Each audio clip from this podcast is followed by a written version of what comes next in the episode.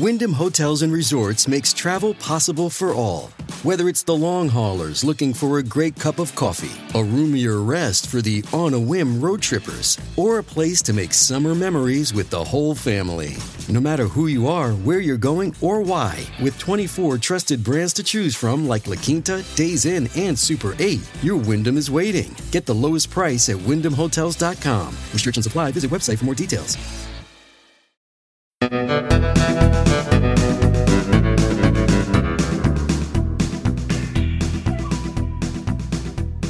We've gone from thoughts and prayers to just moving on to other stuff. Welcome to the Texas Take, the number one political podcast in the great state. I'm Scott Braddock, and he's Jeremy Wallace.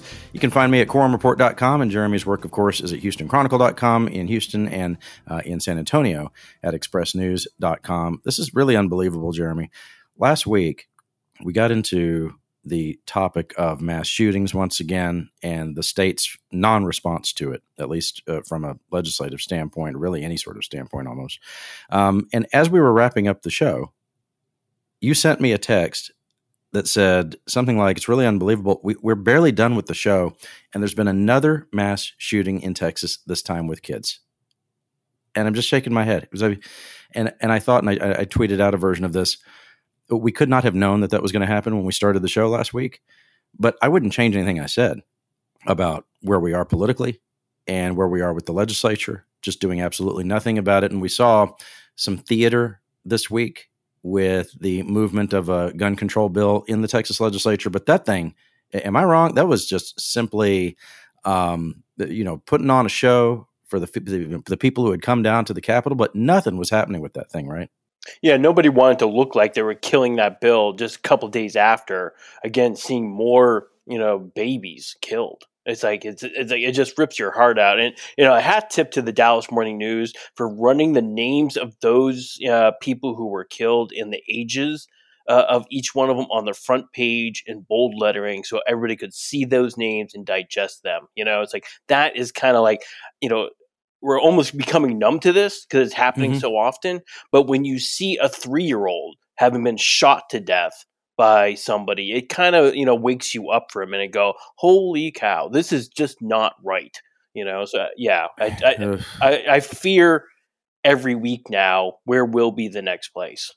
A guy goes on a shooting rampage at the outlet malls in Allen, Texas, in DFW. The state representative for the area is Jeff Leach. And it almost seems to me, Jeremy, that Republican politicians who don't actually want to take any action on any of this stuff, they've moved on from using the phrase thoughts and prayers because that has become really a joke. So, so this, this is what Leach says instead. There are many, many people in our community tonight who are hurting, whose lives have been shattered, and who, um, who need and and deserve our, our collective prayers. So it's just a different version of it. Steven Spainhouer was one of the first people who rushed to the scene there. Uh, he actually got a call uh, from his relative who was there as the shooting started to unfold, and he spoke with CBS 11 reporter J.D. Miles in Dallas Fort Worth. Do you think anybody was saved by your actions? I don't know. I lost three people, JD. That there was nothing I could do for, and um, that's that's tough. Steven Spainhouer raced to the Allen Outlet Shopping Center when his son Freddie called just after 3:30 to say there had been shots fired outside the H&M store where he worked. When I heard those shots and then when the multiple shots happened, my heart just immediately just dropped. And I was on the phone with 911 and I was telling them, we have a mass casualty incident. Spainhouer says he got there before any first responders, and while a handful of people around him recorded videos of the bodies on the ground, he tried to save lives. I never imagined in a hundred years I would be thrust into the position of being the first first responder on the site to take care of people. Spainhouer says despite applying CPR, at least three of the victims could not be saved. The first girl I walked up to was crouched down, covering her head in the bushes. So I felt for her pulse, pulled her head to the side, and she had no face. It's just horrific. Now, that same gentleman, uh, Spainhouer, was on CNN talking about the need for gun control we used to have an assault weapons ban nationally. Uh, we can we can do that at the state level. We can put red flag laws in place. We can limit uh, high capacity rounds, like I found uh, a live round next to one of the deceased victims. We can stop putting some of these weapons like M4s and AR-15s in the hands of people who don't need them. And I hear our governor talking about mental health issues. We're always going to have mental health issues, but if we don't do something about the guns, the people killing guns, then we're going to continue to have the same thing happen. It could happen to your family. It could happen to anybody that's watching in any state, in any small town or big city. And until we take some definite actions, we're changing the narrative about men, about it being just a mental health issue and start doing something about the guns. He mentioned Governor Abbott there. Abbott was on Fox News, and he also avoided the specific phrase "thoughts and prayers." And I'll be going up to Allen uh, later today to uh, begin the process, providing hope and, and, healing. But I got to tell you that there are questions that are lingering that the families want answers to. And that is why did this happen? Why did the government do this? Uh, how did this happen? Uh, and I know that those families uh, need an answer as quickly as possible.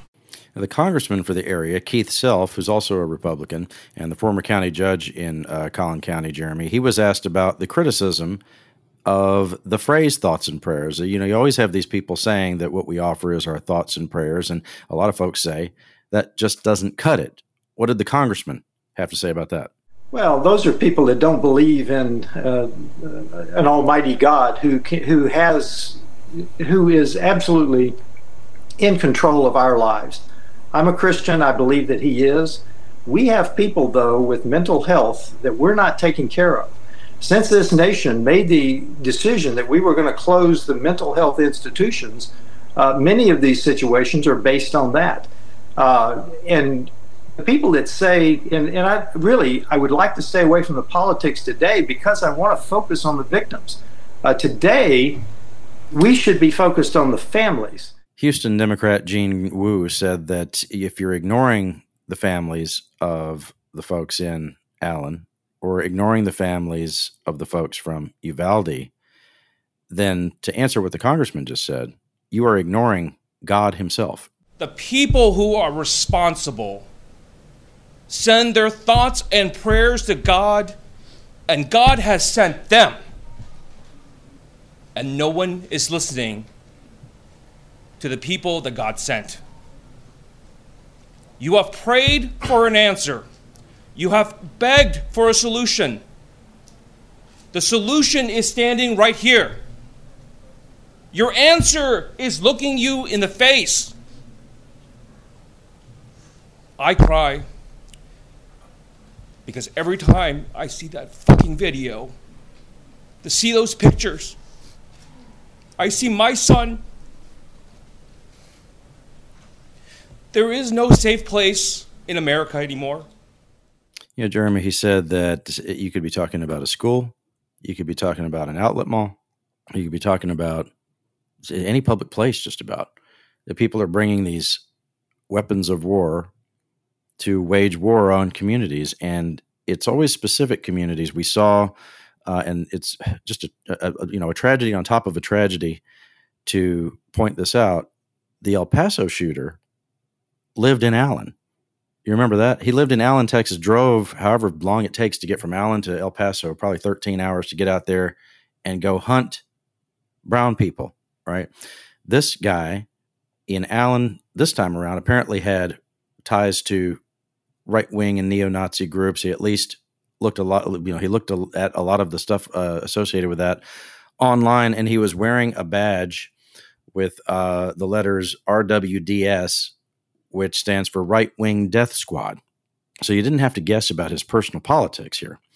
Um, it's always the same people who are being targeted. And as you said, you have very young children, a three year old, as one of the victims in this.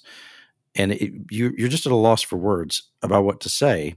But we know that the politics of the state are such that until the general election matters, nothing is going to happen at the Texas Capitol when it comes to quote unquote gun control.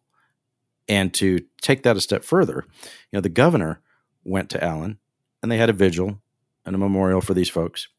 But by Monday, he was doing something completely different. What was he doing by then, Jeremy? By then, he was at uh, the airport in Austin talking about clearly one of the issues he likes to talk about the most, which is the border. Uh, Right. So he ended up coming to Austin, holding a press conference, you know, well before 7 a.m. Mhm. uh, and, uh, you know, to show how much military force that he was sending to the border uh, in preparation for Title 42 expiring. Uh, what was interesting in, in his press conference with us, he didn't bring up Allen, Mm-mm. you know, uh, when it first started. There were questions later uh, that he, he was asked about, but for, for his presentation, he just kind of, you know, we didn't even hear about it. If you hadn't asked, it would be like it didn't happen by Monday. Uh, The governor of Texas um, on the runway, and he had he had y'all there on the runway. Why? Yeah, th- this was kind of interesting. So they, they had uh, uh, Texas State Guard troops positioned off to the side, just standing there waiting for something. You know, they had these C 130 planes ready to load up, but those soldiers were off to the side.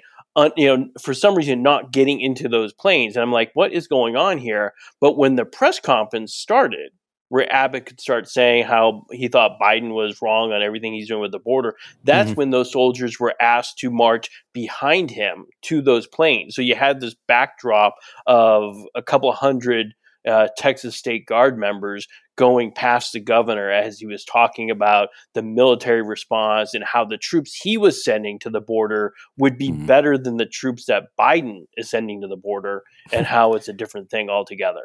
All right, now you might, if you're wearing headphones and listening to this, you might turn them down a little bit because this is almost obnoxious. You can hear those C-130s in the background or almost in the foreground. They're almost drowning out Abbott and everything that he can that he's saying is uh, is, uh, it's just a, a buzz from these planes Well- as he's talking. Jeremy, could you even hear what he was saying while you were standing there? That's what was so insane. They started those 130s up, and so we couldn't hear anything he was saying. You could not han- hear what he was saying unless you were plugged into his specific microphone with the Mhm. TV stations. So the rest of us were just you'll, you'll you'll see pictures from that event where you can see me craning my head closer and closer to the governor, trying to hear what the heck is he talking about because the planes were drowning us out and we could barely hear anything. Yeah, let's let's all try to listen to this together now because it is very difficult to hear. Today we are deploying a new National Guard unit. It's called the Texas Tactical Border Force.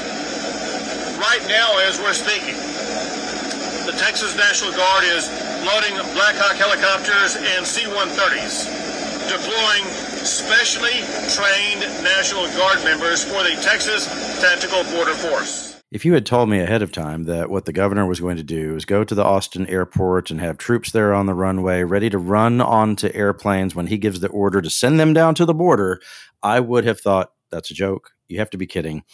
Uh, but no, this is what was happening. And why was he specifically at that spot? Well, it seemed like he had something else he had to do right as the press conference was concluding. This is Governor Greg Abbott joins us now. Oh, he was on Fox News Channel. Is that where Fox wanted him to be?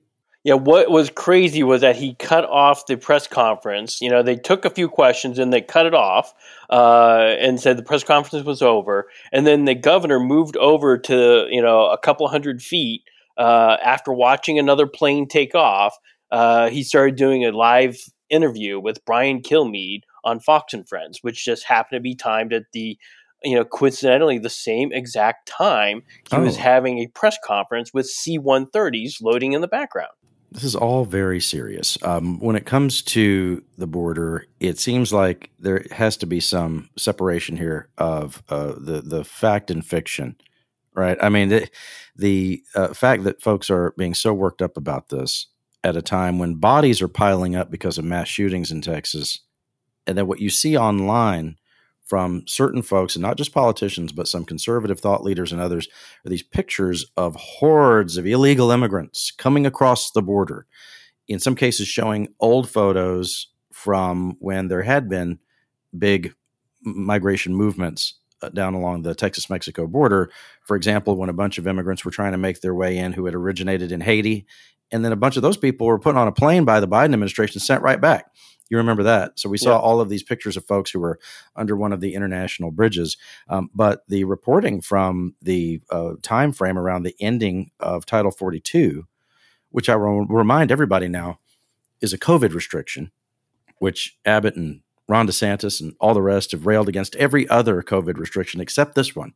This is the one that, that's good because it's supposed to keep migrants out of the United States. Um, all of the reporting, Jeremy, was that the crossings uh, at the border were down a little bit as as the as Title 42 started to expire. Um, we do know, uh, you know, in covering this for many years, that uh, when it comes to uh, the crossings, that it, in you know most of the time, it has more to do with what time of year it is what the weather is like as far as you know when people move from one place to another. Also there are different push factors out of these different countries where these migrants are originating from. You may have uh, war breakout uh, you know you may have uh, instance of extreme poverty uh, you know downturn in the economy that that you know shifts people to different places. But it's generally not because some specific policy in the united states went one way or another yeah, and, and it, this is such a critical issue, you know, for Texans to kind of like, you know, to have people who understand what's happening, right? You need people who know the difference between Brownsville and Laredo and El Paso and Del Rio. It's like, and I'm kind of, you know, like, you just see these images that are connected to nothing. You know, they just say, oh, the, the border, you know, and just like, and you don't know what they're talking about. So, so here the thing is, it's like it's a much more complex issue going on right now. Look, so so w- what we know, so like you know, our organization, Hearst Newspapers, we had people all over the Texas border. We had people in El Paso who absolutely there were lines on the other side of the border of people trying to come in and were trying to get through uh, mm-hmm. before Title 42 completely went away uh, mm-hmm. because of the new policy that the Biden administration is putting into place that may make it even harder for them to just set foot. You cannot just show up at the border and ask for asylum anymore. You're going to have to go through, you know, the Mexican government or another country on the way in. So that was a different situation there. In Laredo, nothing was happening. Crickets chirping. You know, right. uh, they saw no impact whatsoever. Go to Brownsville. Yes, there were people coming across the river. Jerry Lara, uh, the photographer of the San Antonio Express News, has some amazing photos of the Texas National Guard turning people away and pushing them back across the river, including little children. You know, you'll see like a baby with a pacifier, you know, going back across the, the river trying to get mm-hmm. back. So, so there's a lot of things happening on the border. So it's like, you know, it's like, it, I, I, hate to put pressure on people when you're seeing news bits, man, you got to bring in the whole picture. It's like the, right. the whole picture is a much different thing than just saying, oh, look, here's this one outpost, you know, from maybe somewhere in Arizona the border's a mess, you know, now everybody respond with anger mm. and frustration. It's like, no, there's clearly problems there. And there's a lot of different disagreements out there. You know, one of the pieces I was writing about uh, uh, this week, and I wrote a lot of border stories this week, but one of them was about Julian Castro, the former San Antonio mayor, just really being upset with how the Biden administration prepared for Title 42 going away mm-hmm. and the programs they put in place you know to replace it you know his point was look we've gone year you know two years knowing this is going to happen and they don't seem fully prepared for what was happening and the mm-hmm. policy they're putting in place is kind of what biden at one point complained to trump during one of the debates about you know trump was not letting people come to the united states to declare you know uh, for asylum uh, something Biden made it sound like he would not do, and yet here he is. This new policy is kind of making that same thing happen. The border is absolutely the easiest thing to scare people about because of this. Most people don't know anything about it and don't live anywhere near it. it, it it's uh, it's interesting that the further you, I mean, physically, the further you get away from the border, the easier it is to scare people about it. Yes, it seems like people point. in DFW seems like people in DFW are way more worked up about it. Some, not everybody in DFW, obviously, but some folks in in Dallas Fort Worth would be way more worked up about it than people who actually live in Brownsville or Laredo or El Paso, where they see what actually goes on. And because people don't know anything about it, Jeremy, folks get away with saying anything about it. In fact, people can get away with saying the exact opposite. They can contradict themselves about this. Here's a good example that you noticed. What was it that former President Trump said during his CNN town hall about the border wall? Yeah, he ended up saying he completed it somehow. Yeah, right? L- l- yeah. Listen to this. I did finish the wall. I built a wall. I built hundreds of miles of wall, and I finished it. And then I said, we have to build some more. Now, I could just stop there because he contradicted himself even within that five seconds, right? He said he finished the whole thing, but then he said we need to build some more. If you had finished the whole thing, where else would you build wall? Out into the Pacific Ocean or out into the Gulf of Mexico? Uh, that's not the border, right? Doesn't count. Um, but didn't he say at some point that he had not finished the wall? Yeah, the reason I knew immediately when he said that, the reason I knew he wasn't telling the full truth is because I took a picture of him in front of the incomplete wall where he talked about the incomplete wall a year after he was out of office. Right. Uh, listen to that. These problems. This wall would have been completed within two months. Everything could have been completed. It would have been painted, not sitting there rotting and rusting. It would have been perfecto. It would have been perfecto. So he said in uh, the CNN town hall that he did finish the wall, but that he also said that he needed to do more of it. And then you hear him right there say, and again, what was this? Was about a year after he was out of office, and he's blaming Biden for the fact that the wall was not finished. He had said it would have been finished if they would have kept Trump as president.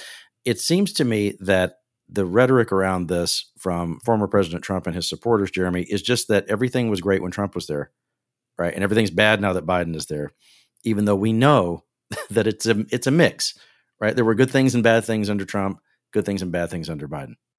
Yeah, and you can, I, I, think you nailed it when you said like so people away from the border they don't care about the details of it, right? No. You know, it's like even like no. I just I remember like you know you go back to what was it 2018 or 2019 where where I remember uh, Dan Patrick, the lieutenant governor, even saying it's like look nobody wants a wall along the full border. We're talking about really if you just build a wall mostly from you know the valley up to Laredo is kind of where you're you're trying to aim for. But Trump never said that. You know, it's like and so if you go to the Texas border, you know I, have been along most of that 1,200 miles, and mm-hmm. I can tell you there's no wall in almost all of it. You know, it's like so when when Trump says he's built a wall, it's like go to Laredo, folks. Like anybody, you know, everybody in Laredo is probably thinking, "What?" It's like there's no wall here. It's like yeah, there's nothing what are we talking about here? Same thing, like if you, you go up to like there are parts of El Paso that do have fencing and wall, but mm-hmm. lots of parts that don't. You know, same thing with the valley. You know, the same thing in Del Rio and Eagle Pass. It's like it's just it's just one of those things that's just like I don't understand how like there are things that are absolutely you can make your point if you're if you're the former president. You can make your point and still say, look, the, the border's a mess. You can try to make the claim that it was better under you. You know, like some data to support you. But why would you say the border uh, the border wall is finished? It's clearly not finished.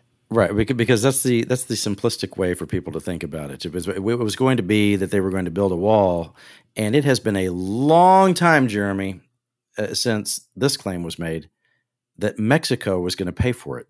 Oh yeah, uh, remember that? I mean, remember yep. that? We're we're all on the hook here. I mean, at one point Mexico was going to pay for it, and then know that when that wasn't going to happen, then the federal government was going to pay for it, and now we're in the position where Governor Abbott has committed to the state of Texas paying for at least some of it, right? It was the the cost got shifted, dear listener, to you. Right? This all started out as Mexico will do it. Now it's you're going to do it. And you have to you have to you have to wonder, how did that happen? what what in the world? So while that's happening, all of that you know with the C-130s going to the border and everything, the Texas House leadership wants to do something a little bit different from what Abbott's doing on the border. And there were some activists at the Texas Capitol this week to protest against this proposed civilian border police force.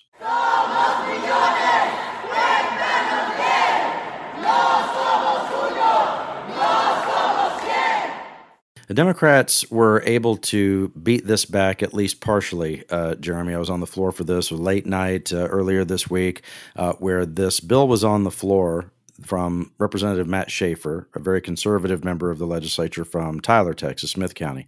His proposal has to do with allowing for civilians to sign up to be part of this new sort of border police force, border patrol unit, border protection unit, whatever you call it.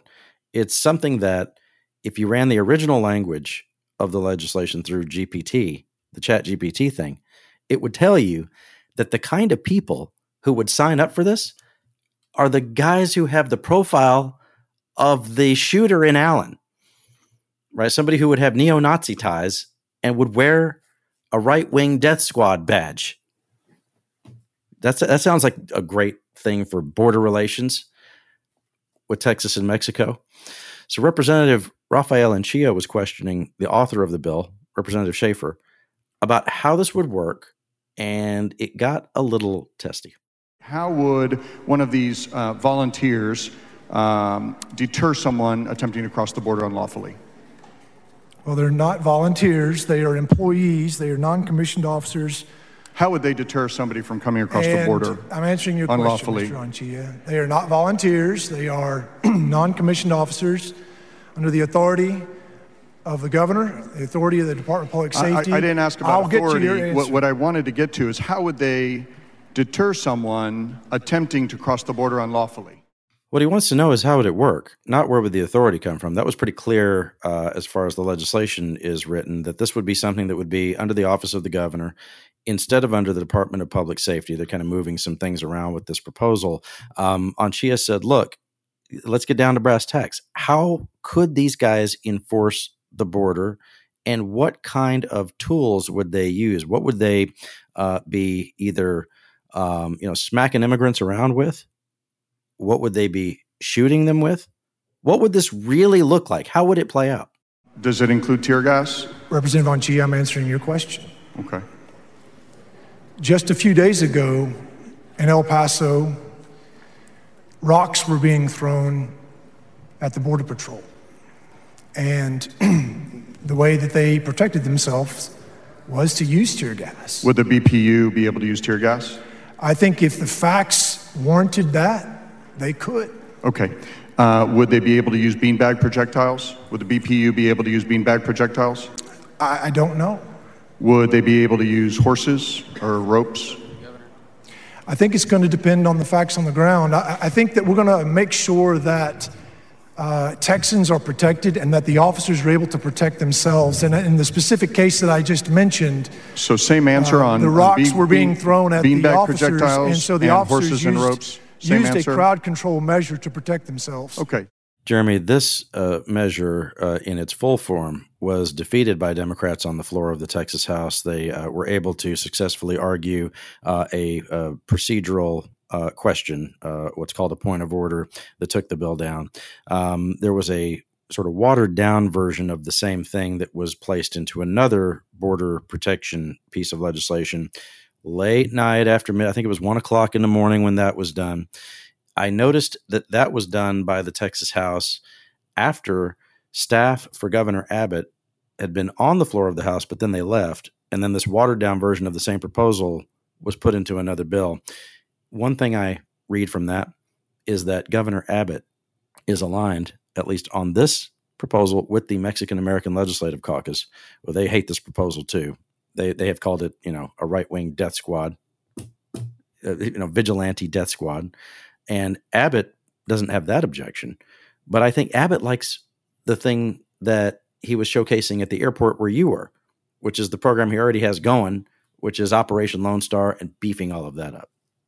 Yeah, the last thing he's going to want is to have, you know, people who aren't DPS or state troopers kind of in the mix uh, of this too. You're right. And it's like talking about jurisdictional problem. It's like you get your state, you know, guard there. You got your federal border patrol. You got your DPS agents. You have your county law enforcement. And now we're injecting who else in this? It's like, like how are we like, you know, going to manage all that? There's clearly not a lot of coordination already as it is. It's like I asked the governor specifically if he was coordinating with, you know, the White House to make sure that maybe there were, you know, maybe we're maximizing you know the use of all the you know, people down there and the positions down there and he clearly you know uh, did not answer that in a way that said yes. He gave me a long answer but it wasn't yes. And we heard up in you know in dc you know secretary mayorkas uh, the homeland security uh, uh, department he said something similar where you know you know it works best when we're working together and coordinated. But he left the impression that it's not all being coordinated right now. Imagine if everybody could just kind of you know put the politics aside for a second and just kind of maybe make sure like if if the goal is to you know keep people from crossing the border let's let's kind of get together and just like you know elections are well, well off like nobody will remember this a year from now. just like make sure you're not like duplicating things and you know putting people in the way. And certainly, lastly, we don't put a bunch of volunteers uh, who just signed up because you know they want to repel you know people who don't look like them. Yeah, because it sounds good to go down to the border with your gun and hang out on the river and turn these people back. You know, when I was working in uh, Houston years ago, there were already, and you remember that there may still be some of this. I think it's died down a little bit, uh, and and pr- probably in part has died down some because of all the state government action along the uh, Rio Grande. Um, but in 2005, 2006, 2007, I remember covering these groups called U.S. Border Watch, and they were uh, in, in, Arizona. They called them the Minutemen. With these yep. these civilians who would just go down completely undeputized by anybody than other than themselves to just go down there with their guns on the river and look for immigrants. And I had seen these incidents where they would confront undocumented people coming out of the river, and the undocumented people would throw their inner tubes at those folks. They're lucky they didn't get shot. I think there were some instances where there was some violence between those civilian groups and and people on the uh, you know people on the other side who were trying to come in. Uh, but I can only imagine how much worse it would get if you had the uh, government of the state of Texas telling those same people, "Oh, hey, here's a license to go do this." Like a hunting license, like a hunt. Think of that. Think, think of that program that Schaefer's talking about as a hunting license for brown people. Yeah, and you can see that, that that probably makes more sense to a person in Tyler, Texas, or someplace far north of the border where you're not dealing with the day to day life of what it's really like down there. When you get into these areas, I know I know I'm not simplifying this too much. I hope, but you know, ninety percent of the people you meet in Brownsville are Hispanic. You know, same thing in Laredo. You know, and, and guess what? Spanish is everywhere.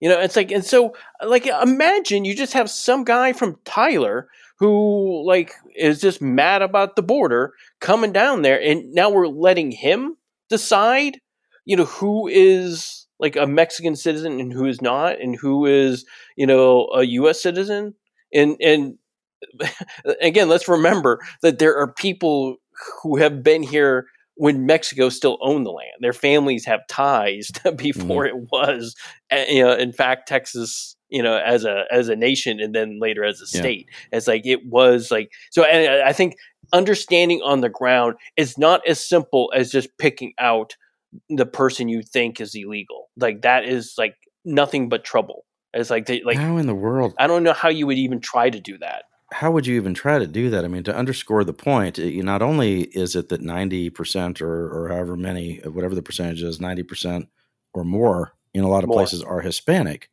but also people who have lived in the United States their entire life and visit Mexico frequently. But people who were born here are American citizens. There's a lot who don't speak almost any English in the border yep. region right? Because their families have always spoken Spanish, and you have a lot of uh, the younger generations in those families that that speak both, speak both fluently, right? Um, but that, I mean, for example, um, a person I know, their mother, who is a is a citizen, doesn't speak any English, and so her daughter, who is also an American citizen, has to translate for her mother everywhere, right? But the, but the whole family, they're all Americans right? So, so if you're one of the border patrol, civilian patrol, vigilante squad guys, how do you even start to figure out, you know, just based on your training, who's undocumented and who's not? Show me your driver's license. Well, what if they don't have a driver's license? And, and people are coming back and forth across these border, the border all the time. I, you know, again, people who don't live around there. You know, I, I, I have never lived on the border. I've just been there a lot. And it's like, but when you're there a lot, you understand like, oh, people go back and forth from Brownsville uh, to Matamoros all day long. You know, the same thing in Laredo. You know, Nuevo Laredo and Laredo, it's like people are going back and forth. You see it out with Juarez in El Paso. It's like there's a there's a relationship where like there are like just thousands of people going back and forth all the time. You don't know who's legal or who's not if you're just eyeballing the situation. You know, it's like you know, again, not to pick on you know somebody from Tyler, but it's like I don't want them trying to discern like all of that sitting in El Paso trying to figure out like what we have a federal border patrol trained to do. Just let them do their job. Get out of their way. You're not helping the matter if you're sitting there, you know, walking around with your, you know, uh, you know, a, a, you know, AK forty seven or whatever mm. to kind of show some force. It's like, how is that going to help the situation? I don't get it. Yeah, I'll tell you this to put a really fine point on it. Instead of uh, comparing the uh, folks on the border to people in Tyler, you could say, what about the people on the border versus people in Allen? You think about the guy who drove all the way to El Paso, who I mentioned, to go there to try to do what?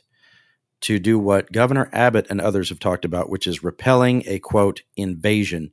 And when that guy from Allen got to the Walmart in El Paso, his bullets didn't know the difference between citizens and non citizens as he's trying to shoot people there and take out the illegal immigrant invasion.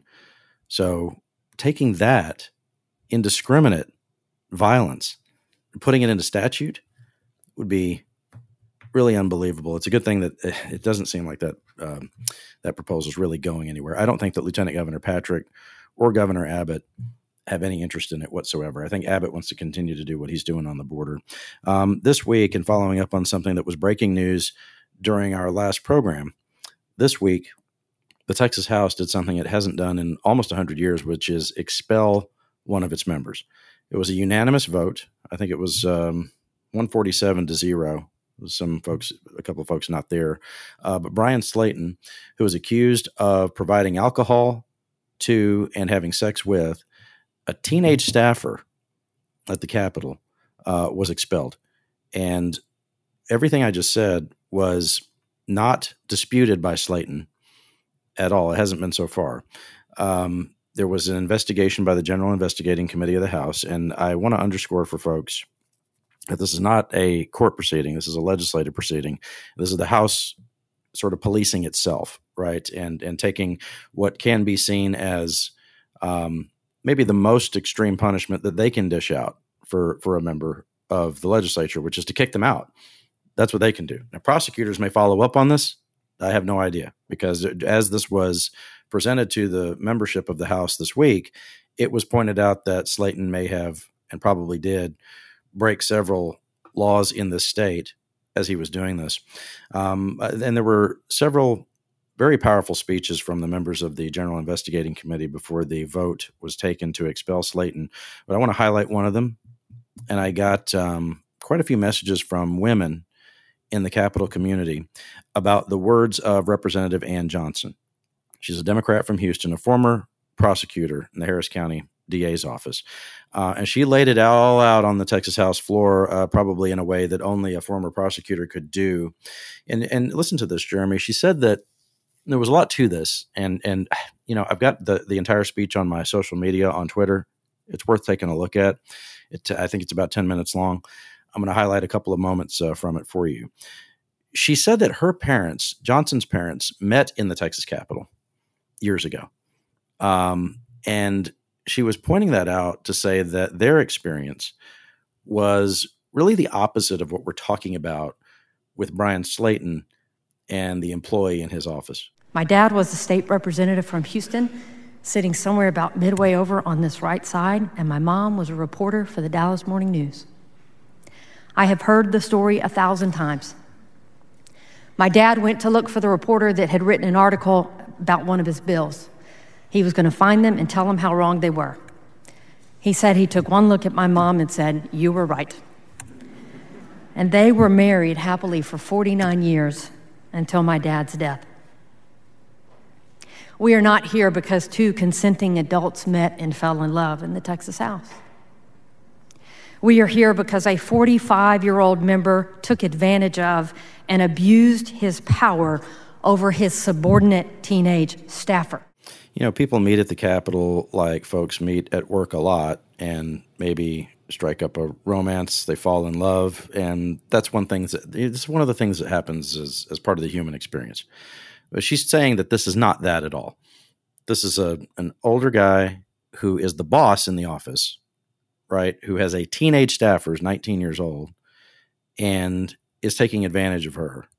Um, and at best, is the way Johnson put it, at best, it would be sexual stupidity. And at worst, it would be sexual violence because of the power differential and the way that he's doing it. She talked about how things progress between Slaton and this 19 year old. It started with slipping an underage girl some drink coins so that she could have her first real capital drink. How many of us would do that with our teenage staff?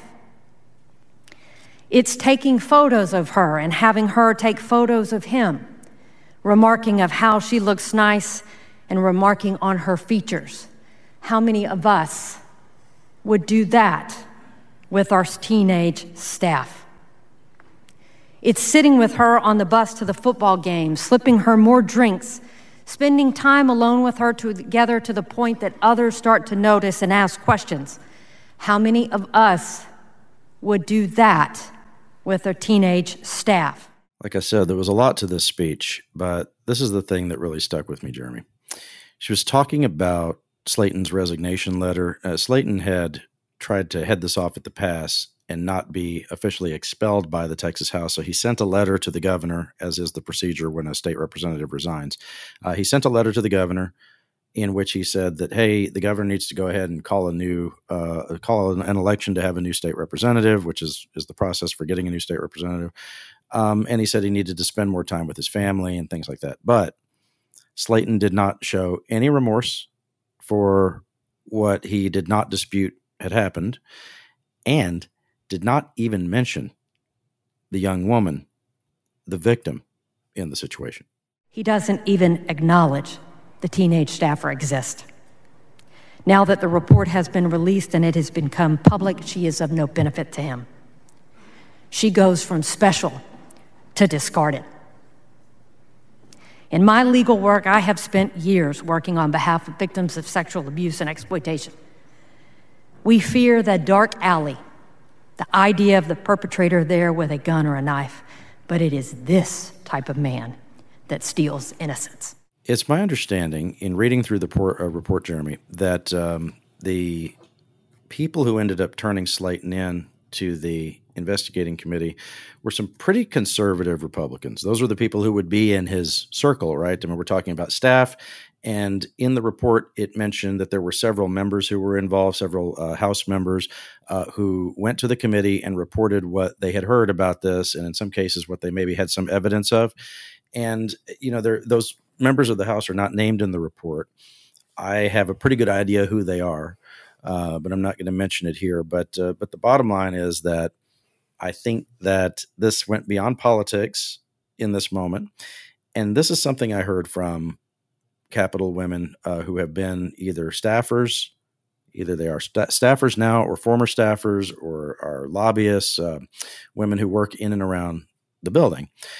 They said that, look, for whoever it was, whichever Republican members of the House turned this guy in, those, and this is just based on the facts in the report, those members would have had to hear it first from their staffers because that's the way things played out. It was Slaton and this young woman who was a staffer, and then some other staffers were also involved in uh, sort of a house party where something uh, had happened, where there was uh, drinking, and uh, and and this is where Slaton had sex with with this young woman, as alleged in the report. The women at the Capitol said that the Republicans who turned him in must have created an environment in their office in which those staffers felt comfortable coming to their bosses and saying, "Here's what happened." Right? Which is incredibly important. And when you're talking about very conservative members of the legislature, who some of these women that I talked to are, you know, either more moderate Republicans or even some liberal Democrats, they told me that those women told me that that made them view those Republican lawmakers in another way, in a different way, something that's that's detached from politics and just something that has to do with just being a good person, just being a good boss. Because believe me, Slaton and some of the most conservative members of the legislature are friends, like they're actual buddies, right? And so those that would mean those staffers were going to their bosses knowing that those bosses may be friends with Slaton, and it didn't matter. They needed to go tell them the truth. And so when you see something like you know like this play out, which as I said hasn't happened in almost 100 years. The last time this happened was in 1927. Um, I think it's really meant to be symbolic and send a signal. Um, that this this shouldn't be tolerated uh, at the Capitol. We know that uh, you know there are always some shenanigans that go on, and worse that that go on. Uh, but the House leadership seemed to be hanging their hat on this Attorney General's opinion from 1949, when Price Daniel was the Yep. Attorney General, which was kind of neat to see that document and and have the Attorney General's letterhead from 1949. Um, that opinion said that unless a member is actually expelled by the House, that they are they are still sort of a, a state officer until they're replaced through another election. And I was asked, well, is that really the reason they're doing it? And I said, well, maybe, but I think the bigger reason is to send a signal that this isn't okay. You can't do this. Someone might say, hey, this is all for show when there are these speeches given on the floor and they put ladders up in the Texas House to uh, take his name off of the voting board in the House, the, the giant voting board where you can see how the, the House members are voting. They they took his name off so people could watch that uh, ha- happen in real time. Whatever their legal justification or justification through the rules, I think it was more about just sending the signal that we're not going to put up with this. Well, and, and one of the things that was really disturbing to me and through the whole thing, it's like, and I get this from a lot of the the Texas Take newsletter readers. I got so much response on this, uh, where where there were people who were like, "Oh my gosh, this guy with a youth pastor," it's like he campaigned on having been a youth you know pastor and had all these testimonials from where he had been a youth pastor in all kinds of different churches around the state, and your your thought goes, "Oh my gosh," it's like w- what was this guy's behavior before he came to the House of Representatives, and should we be concerned? You know, the question's now going to be: it's like I hope there are people in those communities who have been listening to this and are kind of paying attention to see if there are other signs, if this is something that you know might be of concern back in you know wherever he came from at this point. Uh, you know, I read through some of those testimonials on his campaign website, and they were kind of making my stomach churn a little bit. You know, it's like I'm not sure um, what we know about him now fits with what I would hope a youth pastor would be. Yeah. And I don't know if what was presented to the committee um, as their evidence, which they didn't include in their report, they just said that they had uh, evidence of what had happened uh, and that Slaton did not dispute it. Um, so, so I don't know um, if what they had in their possession as a committee, if that would be something that would lead to some conviction in court. That these are very different proceedings. Yeah. What happens in a House proceeding, a legislative proceeding versus what happens in a court proceeding. There may be some follow up from prosecutors. We don't know. We'll we'll keep an eye uh, on that. One last thing here, Jeremy. I think that the governor needs to really, if he's not doing this already, reassess where he's at on school vouchers. After what happened this week in the Texas House, did you see this? Where where House leadership seems to want to maybe acquiesce to the governor and give him some kind of a win on the school choice, school voucher issue. There was a sort of a panic among some of the public education supporters in Texas as they saw that the Public Education Committee was maybe going to vote on this hastily drafted new version of a school voucher uh, proposal. And the move was made on the Texas House floor by the chairman of that committee to go ahead and meet and vote on that piece of legislation. And it didn't go the way that the chairman wanted it to go. And in fact, the House did something I have never seen them do. I don't. I don't think I've ever seen this. And um, I was uh, told that it's something that has happened from time to time, but it's not normal. It's not the usual. Well, you, usually what just happens, Jeremy, as you know, this is a little down in the weeds, but the committees sometimes, especially toward the end of session, will ask for permission from the entire House to be able to meet so that they can vote on bills and send them to the full House. But the committees can't meet while the House is in session unless the House grants permission. And usually that just happens without objection. They don't have a vote on it. They just say, can the committee meet? And nobody has any issue with it, and they just do it. In this instance, there was an issue. The chairman, Brad Buckley, wanted to go ahead and meet and move quick on this new voucher bill, and he was interrupted. Mr. Uh, Mr. Speaker, I move the House grant permission Mr. for the Speaker. Committee on Public Education to meet while the House is in session today at 9:15 p.m. in room E E2036 to consider pending, referred, and committee business. Mr. Speaker. Mr. Bailes, for what purpose? Does the gentleman yield? The gentleman yield for questions. Yeah, I, re- I yield. Chairman Buckley, I know we, we gave a long speech about how we handle bills about decorum in the body on the Herrero Amendment and such. And you plainly stated that when we have bills, especially those that are very substantial, that it's important that we give those thoughtful consideration, that we have proper time for deliberation, full transparency to the body. Is your intention to bring a bill and a sizable uh, committee substitute somewhere to the tune of 80 pages? Uh, we're going to take up pending business in the committee um, if the House grants permission. So he didn't even directly answer him about which bill was going to come up in the committee. Uh, that was Ernest Bailes, who's a state rep from San Jacinto County, north of Houston. Um, and Bailes, I have to tell you, Jeremy, is somebody who doesn't usually object to almost anything on the microphone. He's not a guy who gets real argumentative in the House. In fact, as he was speaking against uh, Chairman Buckley, I know that some journalists had to look up who he was. He's not a high prof. He's not a high profile. I will just say is he's not a grandstander. He's not a guy who goes to the front microphone all the time to give a speech that then ends up on Twitter. He's not that guy, right? Um, but Ernest Bailes formally objected to the committee even being able to meet and then made his argument for why. Members of this body, if we stand for anything, it's for doing what is right. We give bills the opportunity to be heard in committee. We give the public an opportunity to give their input. We're able to have that conversation. We're able to know what their feelings are and what their thoughts are. There was extensive hearings that the Education Committee heard to handle bills such as ESAs, Education Savings Account, also known as vouchers. The committee, the committee chose not to give any of those bills a vote because there were problems with those bills. The numbers quite simply didn't add up. So we have a motion now to force this body to accept. Th- this is the 80 pages. This is the 80 pages, and I plainly ask it is, is it the chairman's intention to force these 80 pages, which are unvetted, they are unheard in committee?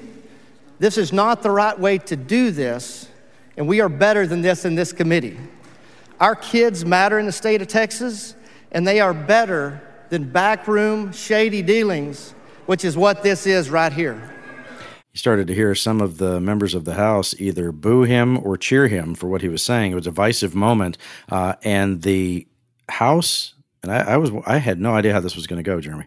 The House voted with Bailes, seventy six to sixty five, which is you know a contested vote, right? I mean, it's seventy six to sixty five uh, to not allow the committee to meet. Now, when this happened with some regularity years ago, when committees were not allowed to meet um, in this fashion, uh, it was under Speaker Tom Craddick, who was very divisive and said to be dictatorial, and eventually was run out of office as Speaker. He's still a state representative, but it, but eventually they got rid of Craddick in favor of Joe Straus. And I was told by some legislative veterans that the reason that sometimes the committees would not be allowed to meet by the full House when Craddick was there was because the members started to feel like they were having things rammed down their throats that they didn't want, right? And so I don't know what that means for Speaker Phelan's leadership. I have some thoughts on that that I shared at quorumreport.com. I think it's an early warning sign for the Speaker. I think he should be careful about this, watch it closely. Um, but let me tell you what it means for the broader question about vouchers. Usually, and you've covered a lot, a lot of issues like this, Jeremy. Usually, it will be said that there are the votes for whatever this thing is on the floor. If it could just get out of committee, right? That happens all the time. The, the you know, this was the same argument under the ba- about the bathroom bill back in 2017. Republican members of the House were saying there's enough votes on the House floor to pass it if we could just get it out of the State Affairs Committee where the chairman won't hold a vote on the bathroom bill. This discussion happens all the time. But on this, based on the numbers I just told you, it's the opposite. Right now, it may be that there are the votes to get this out of the committee, but there are not the votes for it on the floor, right? We have now seen a near supermajority of opposition to it in that amendment on the budget for, for you know, prohibiting tax dollars from going to school vouchers. And now you have a majority of the House, 76 members, saying they don't even want a committee to meet to move on a voucher bill. Now they're still going to hear that bill coming up on Monday because they have to they have to do it a different way now. They can't just do it instantly. They have to wait for five days. But I think the opposition to this still isn't moving, no matter what the proposal is. Yeah, it's interesting. We're down to like the last two full weeks of the session. It's like, you know, I, I said it before. It's like, you know, if Abbott has a magic rabbit in the hat he can pull out right about now, this would be the time to do it. And and newsflash, it wasn't George Foreman. If you listen to last week's show, it's like he was clearly not the uh, the magic uh, rabbit in this one. So I'm not sure what yeah. he does. And notice that uh, Greg Abbott had no rallies this week on school choice. Uh, this was the first week he's been, you know, completely done with the issue that I've seen. I can't yeah, remember the last time he, he, did not bring it up. Uh, so that might be kind of a signal that okay, they gave it a college try. they did everything they could. They got Mattress Mac. They got you know former heavyweight champions. They traveled to Amarillo and back. You know they've done everything they possibly can. And just like you laid out, they don't have the votes to have a committee meet to talk about it. Right. Yeah. I mean, it's it is rough sledding for this thing. And as uh, a couple of uh, Capitol observers said to me after that after that vote on not letting the committee meet, again, say it doesn't matter how many special sessions you have. You're not going to get to a majority of the House for a school voucher proposal of almost any kind, unless maybe the governor would be willing to settle for something that is just maybe a small expansion of the school vouchers for special needs kids, which we already have a version of that, right? But that's not at all what he has talked about for the last year trying to push this thing. Well, that I think, well, Jeremy, go ahead. Well, I just wanted to say it's like, and so this is the thing. Like, he's got so much more work to do into the rural areas, and we've talked about it before on the show. It's like while Iowa was able to pull it out, remember Iowa is like n- nothing compared to the side of, of Texas. Mm-hmm. We have so many more rural districts and so many more independent school districts, so many more superintendents, so many more school board members. You really have to do a lot more. You can't just mimic what Kim Reynolds in Iowa just did to pull it off. It's mm-hmm. like he's got to put some significant time. It can't be just a whistle stop through Amarillo and say, hey, I'll protect your schools and then head out of town. It's like people are legitimately concerned and, and questioning how would this work? And they mm-hmm. haven't mm-hmm. been able to answer that. You know, not clearly. You even heard it on the radio shows when Patrick and Abbott would be on there. It's like they would they couldn't give you details. And so like address it for those folks. So, those folks might be, you know, willing to listen to you if you could explain to them how would mm-hmm. this work? How are you going to do this where it doesn't hurt my school? You know, it's like, and that they just haven't finished the deal on. If they want to try to get this issue rolling, some point they're going to have to deal with that being the predominant problem. Rural Texas is just still afraid of what this will mean. Go campaign on it if you want to pass it and really go campaign on it, not just doing some whistle stops during the legislative session. Somebody said um, that it wasn't really even a, a 10 week roadshow, it was just one day for each of the 10 weeks that he was doing a roadshow in different places. And that's a really interesting point, Jeremy, that he's again pivoting to the border, the border, the border. Let's get tough on, did I mention the border? Um, all right, that's enough show for this week. Thank y'all so much um, for everybody who's given money to the Leukemia Lymphoma Society in Central Texas, including Jeremy. Now, what did we say? Uh, the rule was for listeners if you love me, if you love Braddock, you give at least 20. And if you love to hate me, it goes up a little bit. You, you need to give at least 25. And so I'm sitting there right after the show last week, and a, and a donation for $25 rolls in. And guess who it was from? Jeremy Wallace. so, okay, I see what this guy is doing. But you can do you can do what Jeremy did. Give that 25, baby. Anything you can give is great. $10, $25, whatever. We're up to about uh, 25,000 now uh, including the commitments uh, that we've gotten so far. Uh, so I appreciate it. Uh, you can find the link to donate uh, at my website, scottbraddock.com. It's real easy. It's right at the top there. scottbraddock.com, whatever you can give. Uh, you're helping fight blood cancers here in Central Texas. Subscribe at quorumreport.com, houstonchronicle.com, and we will see you next time.